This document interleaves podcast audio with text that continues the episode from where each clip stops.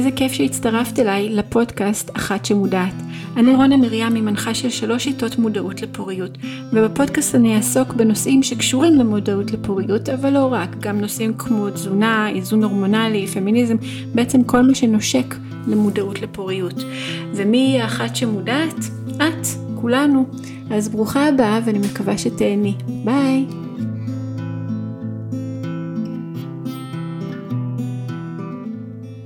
היי, ברוכה הבאה לפרק נוסף של אחת שמודעת, ובפרק הזה אני רוצה לדבר על הבעיה המרכזית של מודעות לפוריות, וזה ה branding.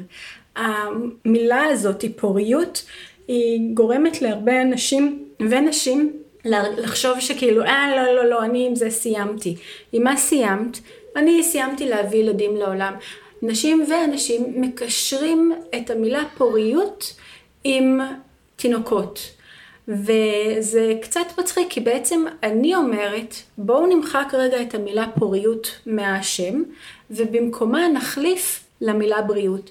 פוריות לא יכולה להתרחש בגוף לא בריא.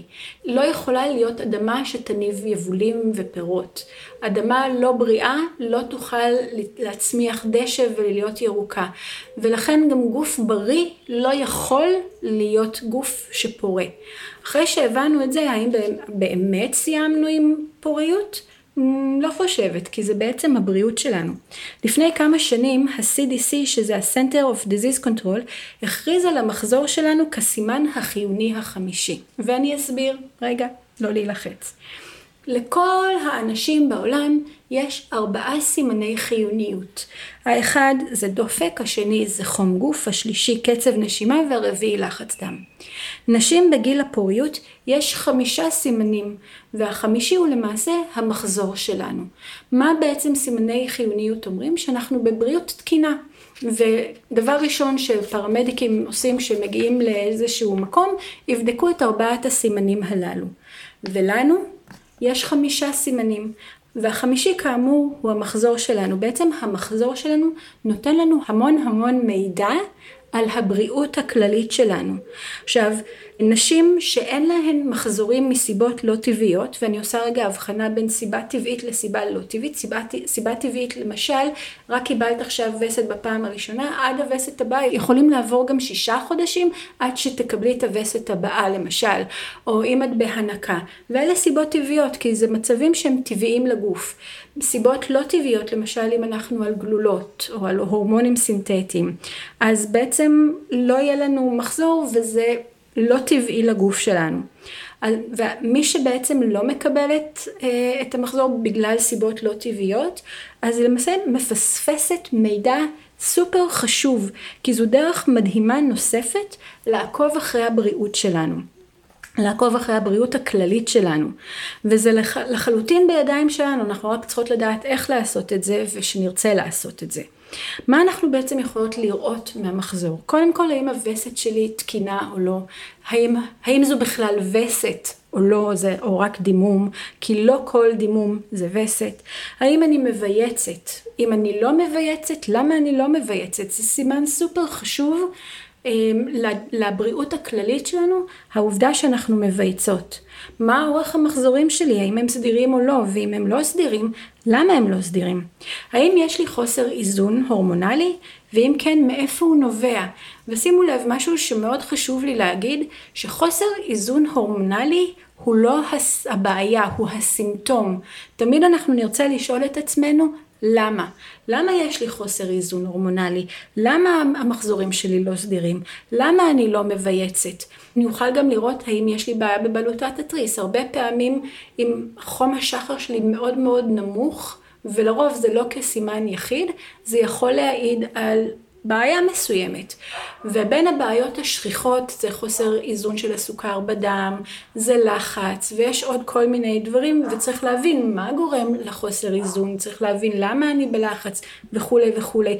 ויש איזשהו בעצם עומק ללהבין מה קורה אצלנו בבריאות הכללית שלנו, וזה משתקף, המחזור שלנו היא מראה לכל הדברים האלה. אז האם באמת סיימנו עם הפוריות שלנו כשהבאנו ילדים לעולם? אני רוצה להאמין שלא. דבר מהמם נוסף זה בעצם העובדה שכשאנחנו מודעות לפוריות שלנו, אנחנו גם מודעות למתי אנחנו לא פוריות, כי זה בעצם האין והיאנג, זה המשלים של הפוריות זה האי פוריות שלנו, מתי אנחנו לא פוריות. ואנחנו, כמו שאנחנו יכולות לדעת שאנחנו פוריות ולמקסם את הכניסה להיריון, אנחנו גם יכולות להשתמש במידע שמודעות לפוריות נותנת לנו מתי אנחנו פוריות, כדי להימנע מהיריון. ושוב, זה דברים שהם בשם, הם לא מיידיים, ולכן הרבה אנשים ונשים תופסים את זה בתור משהו שקשור רק להבאת תינוקות לעולם. אני כבר משהו כמו שלוש-ארבע שנים מנסה ושוברת את הראש איך אני יכולה למתג את זה טיפה שונה, שמהשם כבר נבין מה זה, מה, מה זה הדבר הזה. אוריינות גוף זה לא מספיק, כי יש הרבה דברים שנכנסים לתוך אוריינות הגוף. ויש עוד כל מיני רעיונות שאף אחד מהם לא באמת נוגע במה זה מודעות לפוריות. אם יש לך שם טוב, את ממש מוזמנת להציע אותו ואני אשמח לשם כזה. אבל בינתיים חשוב לי להעביר שמודעות לפוריות זה לא רק עניין של תינוקות ולהביא ילדים לעולם, זה הרבה הרבה יותר נרחב, ולדעתי הדובדבן שבקצפת זה אה, למנוע הריון, כי לדעת מה קורה אצלי בגוף ולדעת האם אני בריאה, בי פאר יותר חשוב לי אישית. אז אני מקווה שהפרק הזה נשמע אולי קצת כזה לוגיסטי, אבל היה מספיק מעניין, והיה לך כיף לשמוע, ואשמח לשמוע ממך רעיונות.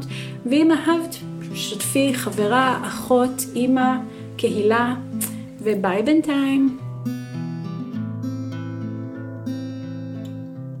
עד כאן הפרק של אחת שמודעת להפעם.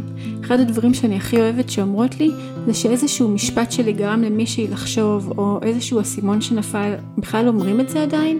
אז אם זה קרה לך, אני אשמח לשמוע ממך. בכלל, אם אהבת את הפרק, שתפי את הנשים החשובות בחיים שלך, וגם את הגברים, שיגיע לכמה שיותר. תודה שהיית, ויום שמח ממש.